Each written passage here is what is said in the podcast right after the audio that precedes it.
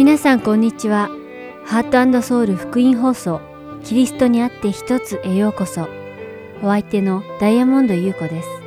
今週もどうぞ最後までお付き合いください。今日は私が子供の頃いろいろ考えさせられた聖書の例え話地位もお金もある若者についてお話ししたいと思います。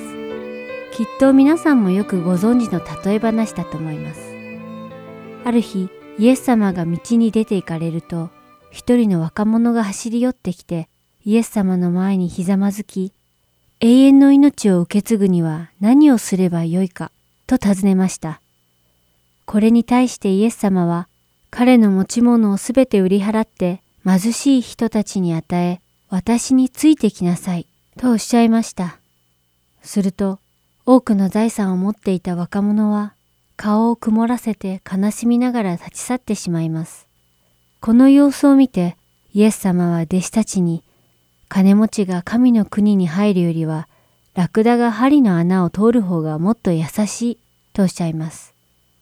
当時、まだ若かった私はこの話を聞いて、イエス様が何をおっしゃりたいのかよく理解できませんでした。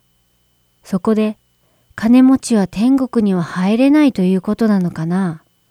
では、クリスチャンに金持ちはいないということなのかな？ということは、貧乏人しか天国に行けないのかな？という具合に、いろいろな疑問が頭の中を次々とよぎりました。答えを模索してみるものの、このイエス様の御言葉の意味がよくわからなかったことを今でもよく覚えています。実はこの御言葉、イエス様は財産や持ち物のことを話しているのではないのです。マルコの福音書10章19節から21節を一緒に読んでみましょう。戒めはあなたもよく知っているはずです。殺してはならない。勧誘してはならない。盗んではならない。偽証を立ててはならない。欺き取ってはならない。父と母を敬え。するとその人はイエスに言った。先生、私はそのようなことを皆小さい時から守っております。イエスは彼を見つめ、その人を慈しんで言われた。あなたには欠けたことが一つあります。かえってあなたの持ち物を皆売り払い、貧しい人たちに与えなさい。そうすれば、あなたは天に宝を積むことになります。その上で私についてきなさい。賛美の後にこのお話の続きをしましょう。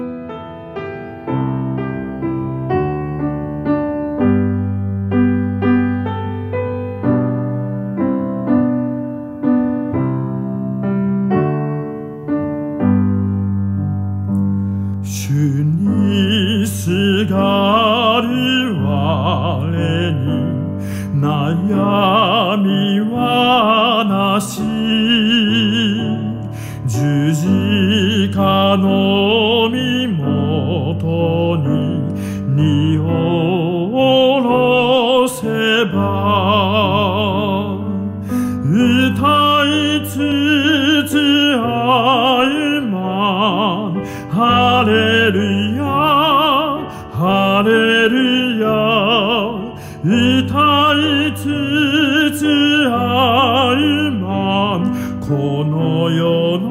旅路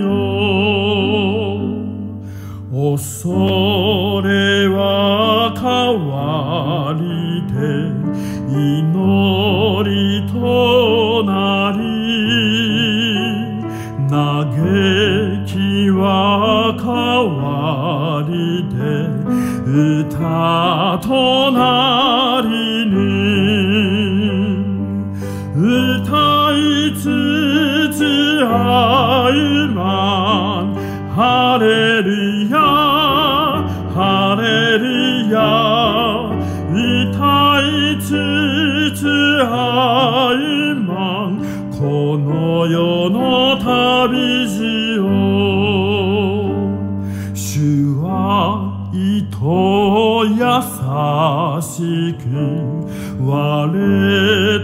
たたり乏しき時には満たした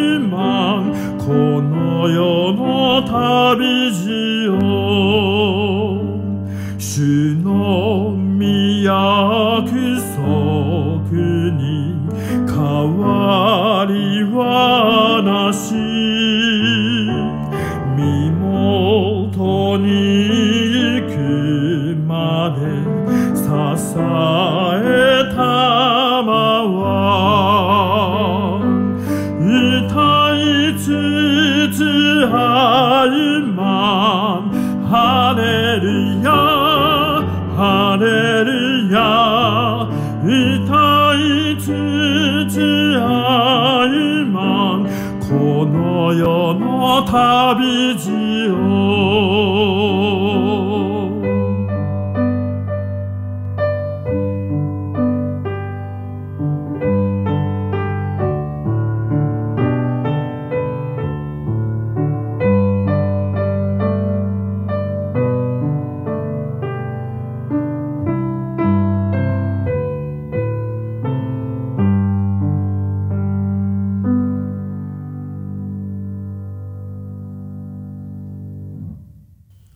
若者はユダヤ人で政治的に地位があり、周りからも尊敬される立場にいました。また彼は立法をしっかりと守り、他の人たちよりも裕福でした。ユダヤ人の目から見たら、彼は何一つ欠けたところのない、誰もが羨む人物でした。しかしイエス様は、この若者に欠けているものが一つある、とおっしゃいました。それは何でしょうか？マルコ10章21節を読んでみましょう。イエスは彼を見つめ、その人を慈しんで言われた。あなたには欠けたことが一つあります。かえってあなたの持ち物を皆売り払い、貧しい人たちに与えなさい。そうすれば、あなたは天に宝を積むことになります。その上で私についてきなさい。この御言葉の終わりにイエス様は私たちが忘れてはならないとても大切なことをおっしゃっています。それは私についてきなさいとおっしゃったことです。イエス様は若者に二つのことを命じておられます。日本語の訳では、帰って持ち物を売りなさいとありますが、英語では Go sell all you have ですから自分の家へ行って持ち物を売りなさいとなります。このことからも一つ目の命令は、行きなさい、です。そしてもう一つが、ついてきなさい、という命令です。では、この二つの命令のうちで、イエス様が重要視した命令はどちらだったのでしょうかそれは、ついてきなさい、なのです。イエス様が最も彼に求めていたのは、帰って行って持ち物を売り、貧しい人に与えることではなく、彼がイエス様に従ってついていくことなのです。イエス様はこの若者が神様よりも何よりも財産を愛していたことをご存知でした。若者の財産はこの若者とイエス様の間に壁、つまり障害として立ちはだかっていたのです。イエス様は若者とイエス様の間に障害があるとイエス様についてこれないことをご存知だったので、二人の間の障害である財産、つまり持ち物をすべて売り払いなさいと若者におっしゃったのです。案の定イエス様の御言葉を聞いても若者は何もできませんでした。それほどに彼は財産を愛していました。財産があまりにもたくさんあったので聖書には彼が悲しんで立ち去ったと書かれています。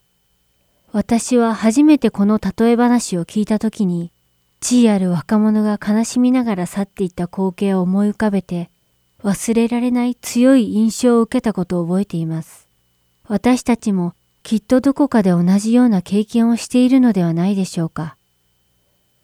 もし私たちが今、イエス様に従ってついていけないとしたら、それは私たちの足を引っ張っている何かがあるということです。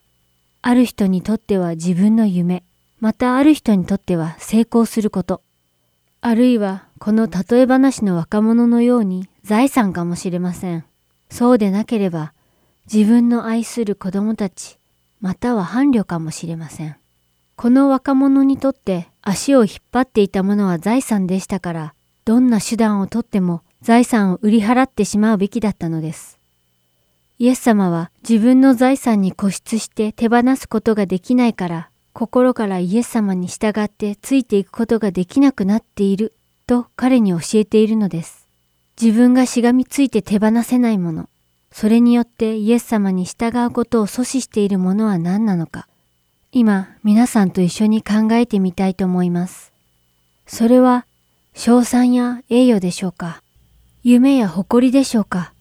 それとも安定した生活でしょうか。もちろんこれらのことは大切だし、価値あることだと思います。しかし、イエス様に従っていくことの尊さを思えば、これらのことは比べるにも値しない一時的なことなのです。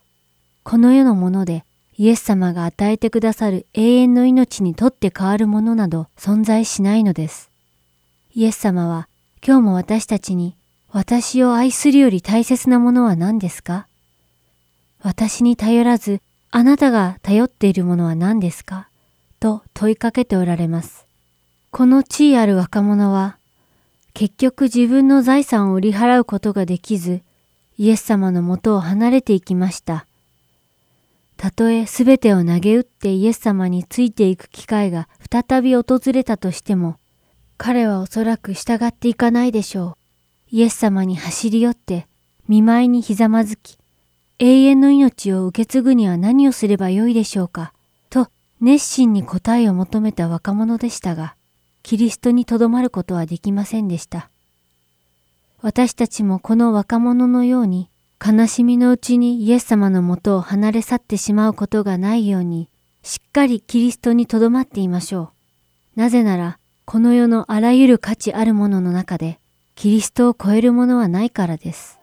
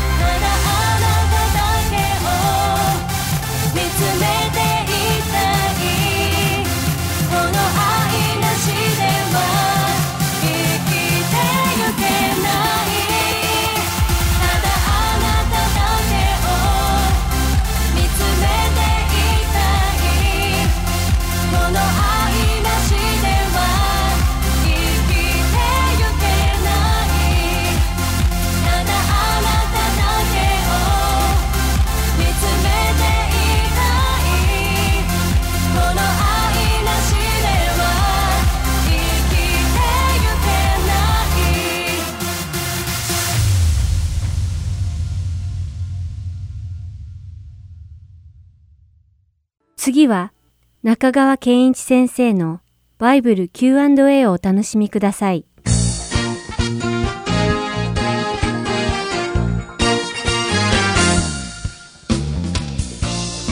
さあ今日の質問ですけれども新約聖書の私福音書を照らし合わせると明らかな矛盾があります。これは聖書にも間違いがある証拠ではないのですか？という質問をいただきました。いつものように3つ申し上げますね。第1番目、純粋な動機で聖書を読めば、聖書が調和の取れた書であることがわかります。しかし、間違いを見つけてやろうという動機で読むならば、聖書が伝えようとしている本当のメッセージはなかなか心には響いてきません。もちろん、聖書には解釈が困難な箇所があります。これは私も認めます。けれども、解釈が困難だということと聖書が矛盾しているということとは別問題ですね。もう少しそれは考える必要があると思います。2番目に申し上げたいのは、聖書は約1500年の間に約40人の著者によって書かれたんだということです。だから困難な箇所があるのは当然なんです。テーマが異なります。想定している読者が異なります。書いた目的が異なります。そして書き方のスタイルも異なります。けれども、内容が異なっているっていうのは必ずしも矛盾ではない。違いを説明することが不可能だという場合にのみ矛盾と言えるんですね。かつて私も難解でこの箇所はとてもメッセージができないと思っていた箇所が学びが積み上がってくるに従ってメッセージができるようになりました。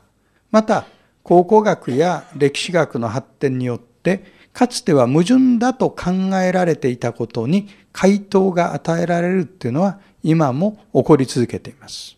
3番目に、では矛盾だと思える箇所に出会った場合にどうすればいいかです。まず祈り心を持って聖書を読み、単純な解決策がないかどうかを探るっていうことです。意外と、あ、こう考えればいいんだと発見することが多いですね。それでも無理ならば、仲介書や信仰書、あるいは最近はインターネットでも信仰的に解説してある箇所がありますから、そういう箇所に当たるということですね。さらにそれでも難しければ、霊的指導者、牧師、伝道者、宣教師、あるいはクリスチャンの先輩に相談してみるということですね。でもね、それでも答えが見つからない場合があるんです。その場合どうしたらいいかっていうと、一時的に冷凍庫に入れておけばいいんです。つまりフリーズしておきなさい。いつか必ずわかるようになるから。それを回答するというわけですけども。聖書は神の言葉だという前提で読むのがいいですね。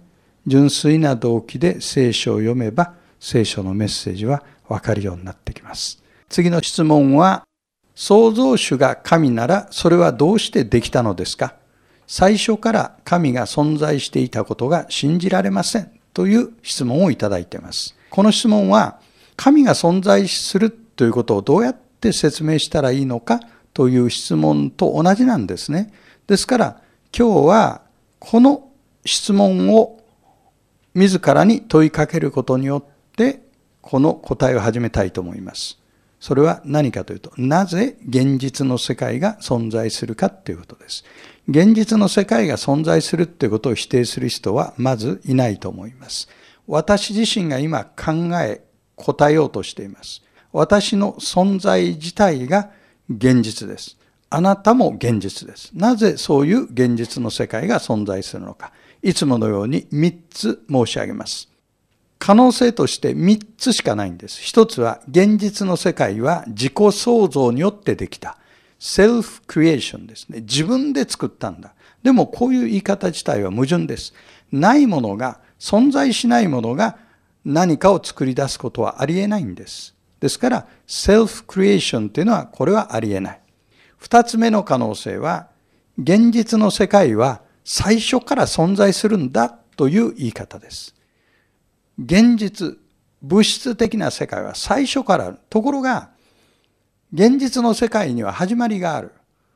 一つの考え方は、例えば宇宙の始まりを説明する一つの理論として、ビッグバン理論というのがありますね。これは、世界はどうやら始まり、今から始まったという瞬間がありそうだっていうのが、科学的なデータが示しているところです。それゆえ、現実の世界は永遠から存在するとは言えないんです。3番目の可能性は、現実の世界は永遠に存在するお方によって作られたというのが3番目の選択肢ですね。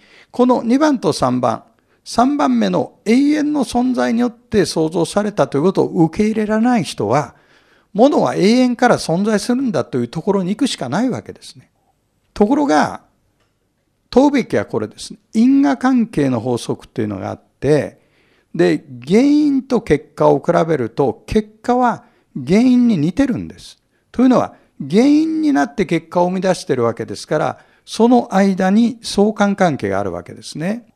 物質が永遠の存在であるとするならば、なぜそこに人間という人格を持った存在がいるのか、なぜ人間という道徳的倫理的存在があるのかということを説明できない。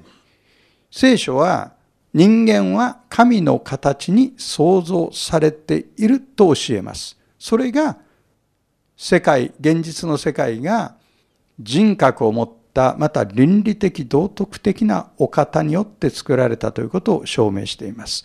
永遠の神の存在を信じることはある方が思っておられるほどに非論理的なことではありません。これは実は最も論理的な結論だということですね。次の質問は、物心つく前に亡くなる子供や知的ハンディを負った人は救われるのでしょうか？という質問ですね。いつものように3つ申し上げます。1番目、このテーマに関しては聖書は沈黙しています。ということは、私たちは聖書を読んで、これについて断定的な発言はできないということです。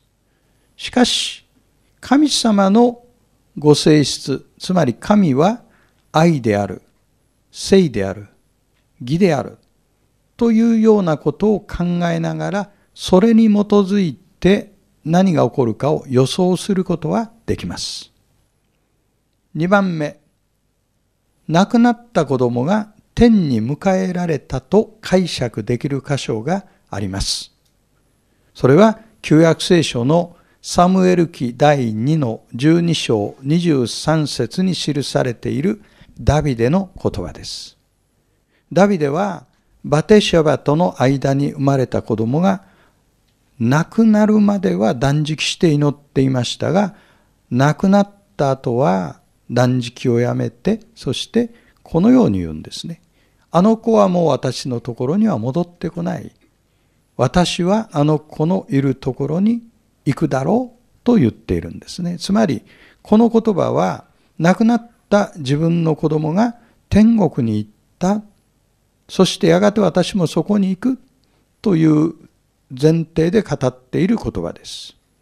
自らの罪の判断ができない年齢の子供、あるいはキリストに関する判断ができない年齢の子供は責任を問われない。これが聖書的原則です。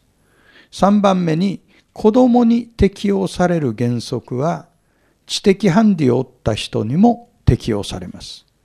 つまり知的レベルが責任を問えるような状態ではない場合に、つまり自己判断ができない自己責任がないっていう場合は責任は問われない。私たちは神様が愛と義によって全てを判断しておられるというところに平安を見出すべきであります。この質問をされた方は、おそらく生活の中でこの質問をしなければいけない悲しい体験をされた方だと私は推測しておりますけれども、子供や知的ハンディを負った人の救いに関しては、神様に委ねて平安をいただくのは良いと思います。ではまた次の Q&A でお目にかかりましょうありがとうございました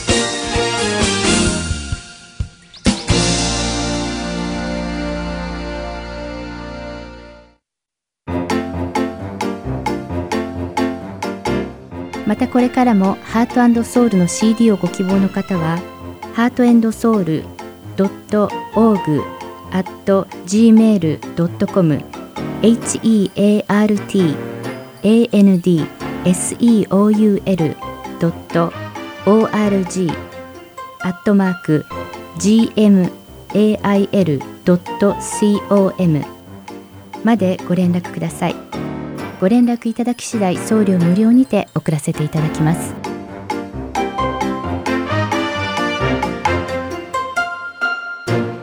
次は福音の本当の意味をご一緒に考えるプログラム福音良い知らせをお聞きください。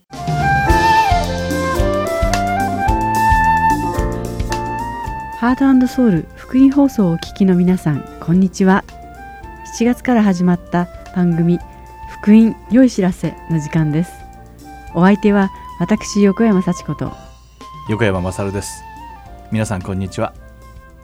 前回は生まれ変わるということについて学びました。はい。アダムの子孫はすべて死ぬ運命でした。そして2人目のアダムイエス・キリストを通して生まれ変わることによって新しい命を授かるということでした。私はいつも生まれ変わるというのは単なる象徴的なことだと思っていました。かつては盗みを働いていた泥棒や強盗団に属していた人が改心して良い人になるというようなことだと考えていました。それと同じように聖書に書かれている生まれ変わるということも罪人だった人が義人になるというような意味だったんではないかと。でもアダムの子孫として生まれてきたように神様の子供としてイエス様を通して生まれなくてはならないということでしたよね。そうなんです。私たちは実際に生まれ変わらなくてはいけないんです。神様は精霊によってその見業を行われます。つまり生まれ変わるには精霊の力が必要なんですね。そして一旦生まれ変わることができるとかつての古い生き方を捨てて新しい家族の一員として新しい規則や習慣に従わなくてはならないとお話ししました私たちは神様の子供としてクリスチャンとして生きるということですね。その通りです。えでは今回はキリストによって生まれ変わった後私たちには一体何が起こるかについて詳しく学んでいきましょう。それって私たちの未来のことですか？はいそうです。私たちを救ってくださったイエス様を通して神様の子供であるということは理解しても私たちクリスチャンはその後一体どうなるかということについてさまざまな考えを持っているようです。中にはもう一度救っていただけたのだから未来など関係ないと考えている人さえいます。でも私たちに一体何が起こるのかを知らなければ信仰を持ち続けることが難しくなるのではないでしょうか。どのような困難や危機があるんでしょうか？そうですね。例えば異端的な教えがあります。残念なことに多くのクリスチャンたちは異端的な教えに陥ってしまいます。そうかもしれません。日本でも社会的な問題を起こしているキリスト教を名乗るカルト的な教団などがありますね。はい。異端の教えを広めている人たちは大抵の場合未来には何が起きてしまうのかという話をします。これは神学的には終末論というものなんですが彼らは聖書には書かれていない間違った終末論をあたかも真実のように広めているんですねこのような異端の教えにコロッと騙されてその間違った教義に陥ってしまうのはその人が真実の御言葉を知らないからなんです。イエス様は騙されないようにと何度もご注意されています。マタイの福音書第24章24節には偽キリスト偽預言者たちが現れてできれば先民をも惑わそうとして大きな印や不思議なことをしてみせます。と書かれています。つまり大きな印や不思議なことに騙されずに御言葉の真実にしっかりと立っていることが大事だということですね。はい。悲しいことに聖書には書かれていないことを信じているクリスチャンも多くいます。聖書の終末論とカルトな教団が信じている終末論がごっちゃになっていることがよくあるんですね。それは例えばどんなことでしょうか？そうですね。まずサタンは地獄の王であると信じている人がたくさんいますああ私も以前はそう思っていました。だってサタンは地獄の王なので人を騙して罪を犯させて神様に逆らわせ地獄に誘い込むんだと思っていました。でも聖書を勉強していくとそれは真実ではないと学びました。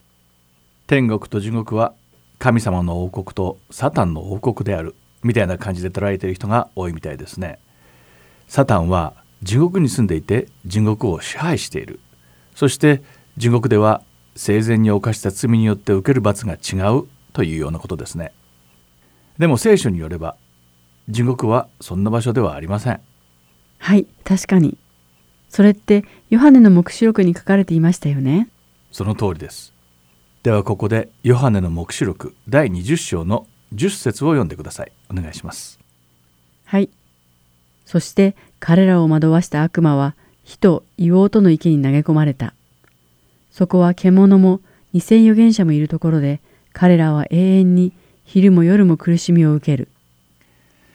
ここに書かれている地獄とはサタンが支配するところではありませんね。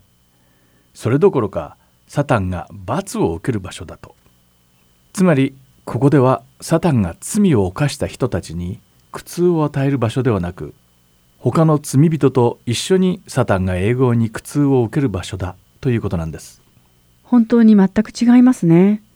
そしてここまで学んできたことを総合して考えるとこの時点で神様の正義は全うされているんですね。そういうことです。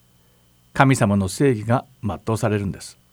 さまざまな宗教の終末論によればサタンは地獄の王で天国とかその他の場所にも他の王がいてそれぞれ違う場所を支配している。つまり悪は罰せられず善は報いられないというような二極化的支配が永遠に続いていくというような見解なんですね。ということはこの世界観による未来には正義が存在しないことになってしまいます。これが異教の教義の限界なんですね。でも聖書では神様の正義が全うされた時全ての悪は裁かれるのでその後の世界には全ての悪はなくなるということになりますよね。そうです。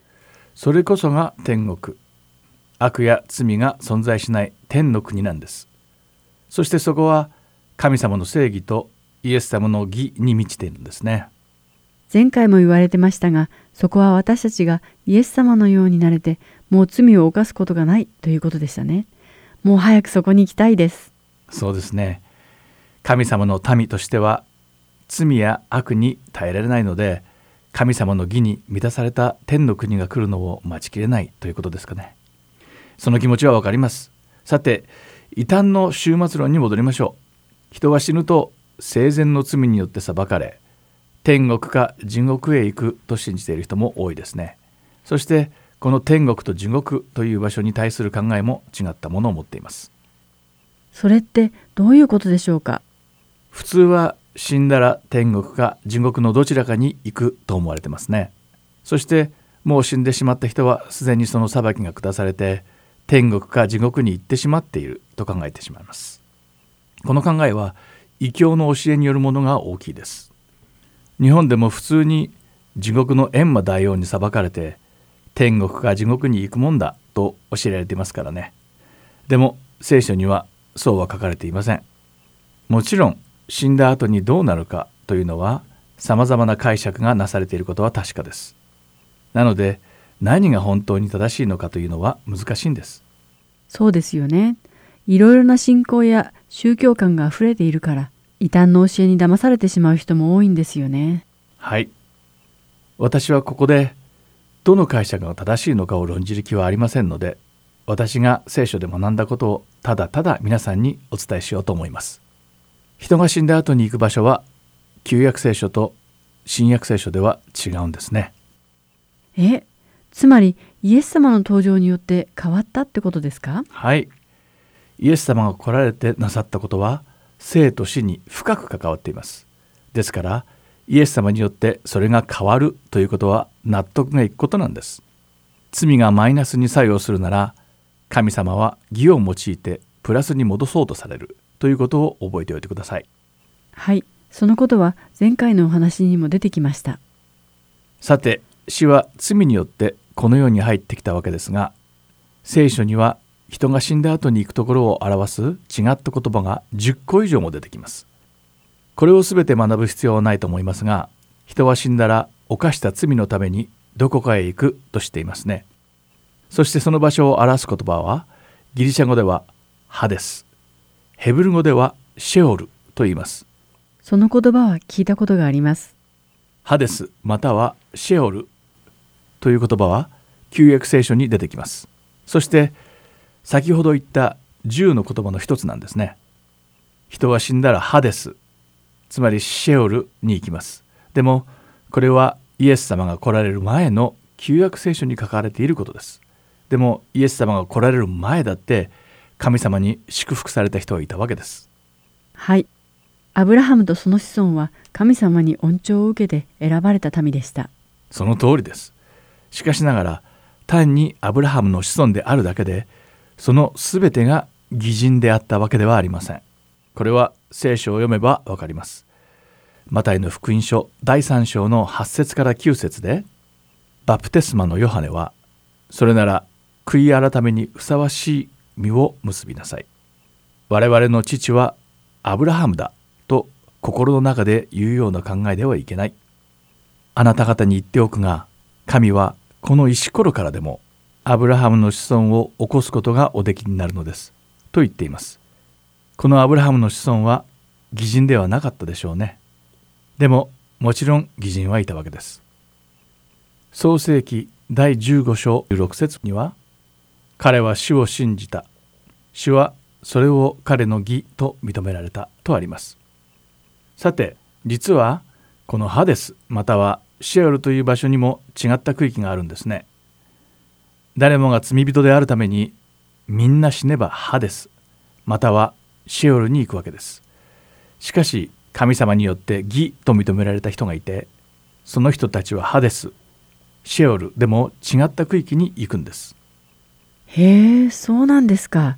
私は義と認められた人は天国に行くと思っていました。いいえ実はイエス様が来られる前はそうじゃなかったんですね。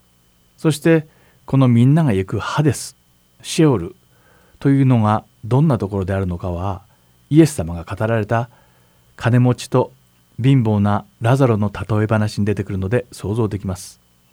ルカの福音書第16章から23節と26節を読んでいただけますか？もちろんです。ルカの福音書第16章23節。その金持ちはハデスで苦しみながら目を上げるとアブラハムがはるか彼方に見えた。しかもその懐にラザロが見えた。次に26節。そればかりでなく私たちとお前たちの間には大きな淵があります。ここからそちらへ渡ろうとしても渡れないしそこからこちらへ越えてくることもできないのです。これでそのハデスの中でもお互いに行き来ができない区域があるということがわかります。そうですね。元金持ちもハデスにいて貧乏だったラザロもハデスにいたんです。そしてアブラハムもそこにいました。金持ちだった人は苦しんでいたんですがラザロはアブラハムの懐つまり神様の恵みに守られていました。そしてそこには歴然とした区別があって自由には行き来できなかったんですね。イエス様によって罪の代価が支払われていなかったのでこれがイエス様が来られる前に死んだ人が行くところでその人たちがたどった運命だったんですね。ああなるほど。ということはイエス様が来られて私たちの罪のために十字架にかけられて死なれた後はこのシナリオが変わったということですね。はい。イエス様が死なれて復活された時に神様に義と認められた人たちをハデスまたはシェオルから天国に連れて行かれたんではないかと私は信じています。えそれってイエス様が個人的になさったことなんですか？聖書にそのことに言及しているところってあるんですか？はいあるんですねエペソビトへの手紙の第4章8節から10節を1節ずつ交代で読んでみましょそこでこう言われています。高いところに登られた時、彼は多くの捕虜を引き連れ、人々に賜物を分け与えられた。う。この登られたという言葉は彼がまず地の低いところに下られたということでなくて何でしょこの下られた方自身がすべてのものを満たすために、諸々の天よりも高く登られた方なのです。うーん、なんだかちょっとわかりにくいですね。では8節をもう一度見てみましょう。高いところに登られた時彼はの彼とはイエス様のことです。そして高いところに登られたとありますがどこから登っていったんでしょうかその答えは9節の彼がまず地の低いところに下られたにあります。なるほど。ハデス、シェオールのことですね。はい。そして彼は多くの捕虜を引き連れとありますが何の捕虜だったんでしょうか？死んだ後ハデスにいたわけですから、死の捕虜になっていたということですか？そうです。死の捕虜になっていたんですね。その中には神様の恵みに守られていた人々もいたんです。神様の恵みの下にはいたんですが、罪はまだ解消されていなかったんですね。だからイエス様が来られて、人々に賜物を分け与えられたわけです。そしてその賜物とは命そのものだったんです。賜物とは贈り物、つまり無償で与えるもののことです。ですから彼らが義であったためにこの命を授かったんではなくて命の賜物を分け与えるためにイエス様が十字架の上で死なれたからこれをいただけたんです。少しずつ分かってきました。ということは、イエス様が地球に来られる前に死んだ人々は、ハデスまたはシェオールにいたんですね。そしてイエス様が十字架にかけられて死なれた後、そこに来られて彼らを天に連れて行かれたということですね。では、イエス様が十字架にかけられた後は、人々は同じプロセスを通らなくていいということなんですか？はい、それで合ってます。イエス様が十字架にかけられて死なれた後からイエス様を信じていない人はハデスに行き信じている人は天国に行くことになりました。でもそれで終わりではないことを私たちは知っています。最後の審判の日が来るんですね。その時神様を信じないで死んだ人々は犯した罪に応じて裁きが下されます。ヨハネの黙示録第20章10節から15節を交代で読んでみましょう。そして彼らを惑わした悪魔は火と硫黄との池に投げ込まれた。そこは獣も偽預言者もいるところで彼らは永遠に昼も夜も苦しみを受ける。また私は大きな白い御座とそこに着座しておられる方を見た。地も天もその見舞いから逃げ去って跡形もなくなった。また私は死んだ人々が大きいものも小さいものも御座の前に立っているのを見た。そして数々の書物が開かれた。また別の一つの書物も開かれたが、それは命の書であった。死んだ人々はこれらの書物に書き記されているところに従って自分の行いに応じて裁かれた。海はその中にいる死者を出し、死もハデスもその中にいる死者を出した。そして人々はおのおの自分の行いに応じて裁かれた。それから死とハデスとは火の池に投げ込まれた。これが第二の死である。命の書に名の記されていない者は皆この火の池に投げ込まれた。つまり死んだ人すべてがその行いによって裁かれるんですね。はい。それが神様の裁きです。罪人はその行いによって罰を受けます。それは燃える火の池に投げ込まれ永遠に苦しむということなんです。これが人々が考える地獄のイメージです。そして罪人は死んだらすぐに地獄に落ちると考えています。でもそれは間違っていることを学びました。はい。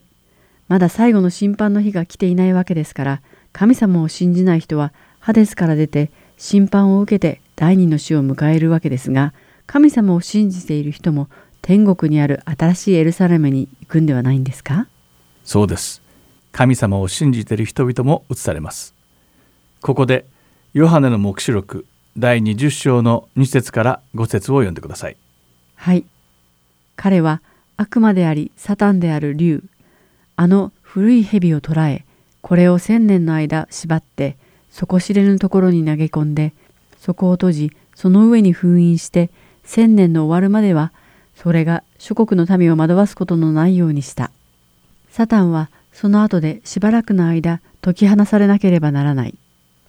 また私は多くの座を見た。彼らはその上に座った。そして裁きを行う権威が彼らに与えられた。また私はイエスの証と神の言葉とのゆえに首をはねられた人たちの魂と獣やその像を拝まずその額や手に獣の刻印を押されなかった人たちを見た。彼らは生き返ってキリストと共に千年の間王となった。その他の死者は千年の終わるまでは生き返らなかった。これが第一の復活である。ありがとうございました創世記第一章の神様の天地創造から始まったこれらのすべてのことはここで最終目的地について終焉を迎えるわけです。神様はご自分の選ばれた民と一緒に過ごされるために聖なる新しいエルサレムを下らされます。そして選ばれた民の流した涙を拭ってくださいます。そこには悲しみ痛み死はありません。神様が望まれている罪の存在しない場所なんです。私たちはそこで神様の信じられないほど素晴らしい恵みとご計画を見ることになりますちょっと感動しています。神様はこういう終わり方のために天地創造を始められたんですね。きっと神様もお幸せなんではないかと思ってしまいます。うん私もそうだろうと思いますやっぱりその時に神様の壮大なご計画が最終的に完了したわけですからそうなられた神様を見て誰もが本当に心から神様を賛美するでしょう慈しみ深く情け深い寛大な御心を持ち怒るに遅く愛と思いやりに満ちた素晴らしい主を拝まずにはいられなくなると思いますそんな情景を一刻も早くできれば今見たいです。私きっと感動して号泣してしまうと思います。そうですね神様に救われたすべての人が泣いているに違いないでしょう悲しみではなく幸せの涙ですね、えー感動が冷めやらないままここで聖書の最後の御言葉であるヨハネの黙示録第22章を読んでみましょう幸子さん1節と2節をお願いしますはい。見つかいはまた私に水晶のように光る命の水の川を見せた。それは神と子羊との御座から出て都の大通りの中央を流れていた。川の両岸には命の木があって十二種の実がなり毎月実ができた。またその木の葉は諸国の民を癒した。はい、ありがとうございました。これは新しいエルサレムのことについて書かれていて、そこには私たちがよく知っている木が生えているとあります。何の木だかわかりますか？はい、それはもう命の木でしょう。この番組の最初の方で何度も出てきましたからね。ご名答です。では、この命の木は以前どこにありましたっけ？エデンの園です。この木はエデンの園の真ん中に善と悪の知識の木と一緒に生えていたんですよね。はい。でも新しいエルサレムに善と悪の知識の木はないようです。命の木だけですね。ということは神様がもともと私たちに食べてほしいと願われていたのはどの果物だったんでしょああ、なるほど。命の木の実だったんですね。神様は私たちに命をくださるおつもりだったのに、人間は死を選んでしまったわけですか。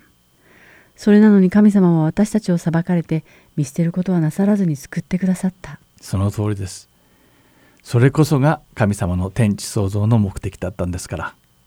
えーさてこの番組「福音良い知らせ」もいよいよ佳境に入ってきましたね。残すところあと数回です。次回はこれまでに学んだことのおさらいをしましょう早いものですね。この番組が始まってもう12回になってしまいました。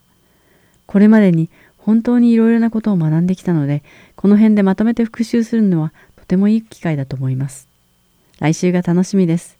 リスナーの皆さんが神様の慈しみに満たされた1週間を過ごされることをお祈りしています。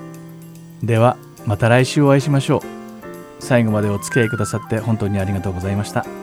お相手は私横山勝と横山幸子がお送りしました。さようなら。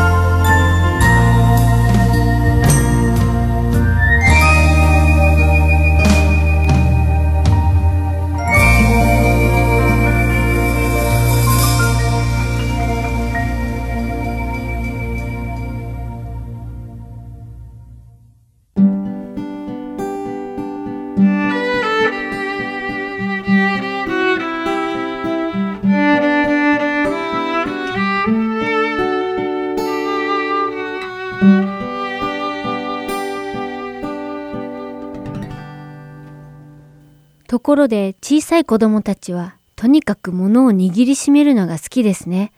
それを話しなさいと強制されると余計に嫌がって感触を起こしたりします。尖ったものや目に見えて危ないものを手にした時など怪我をするんじゃないかとハラハラします。そうなる前にいち早く尖ったものを取り上げようものなら泣き出したり機嫌を損ねたりします。こんな時親はどうするでしょうか尖ったものを取り上げるために何かそれに代わる安全なものを与えたりするんじゃないでしょうか。子供が手にしたものがナイフだったら、おもちゃのナイフを与えたり、とにかく子供の興味を引きそうなおもちゃと交換するのではないでしょうか。それが子供の目を引く色鮮やかなものだったり、面白い音が鳴ったりするより魅力的なおもちゃなら、なおさら効果的で、代わりに与えられたものがどんなに素晴らしいおもちゃなのかがわかり、取り上げられた危ないものへの執着心なんてすぐなくなるんではないでしょうか。これは私たちにも言えることだと思います。イエス様が授けてくださる罪の許しと救いがどれほど尊く価値のあることかが身にしみるほど理解できれば、それ以前に自分の心を捉えていたいろいろなものを手放すことができるようになるのです。今まで執着していたものから一つずつ解き放たれて、いずれ自分の愛するものでイエス様を超えるものはないと気づくのです。神様は今のこの時も私たちに手放しなさいと語っておられます。イエス様を愛することの妨げになっているものを取り除きなさいと命じておられます。私たちがそうするとき、焦点はまっすぐ神様に向けられ、心からイエス様に従ってついていくことができるのです。自分の宝を地上に蓄えるのはやめなさい。そこでは虫と錆で傷物になり、また盗人が穴を開けて盗みます。自分の宝は天に蓄えなさい。そこでは虫も錆もつかず、盗人が穴を開けて盗むこともありません。あなたの宝のあるところにあなたの心もあるからです。マタイの福音書6章19節から21節の御言葉です。今日この番組を聞いている皆さんが、イエス様と皆さんの間の障害となっている物事を手放すことができるようにお祈りします。もしかしたら皆さんの中には今日のこの日まで例え話の若者のように私には何もかも備わっていると思っていた方がいるかもしれません。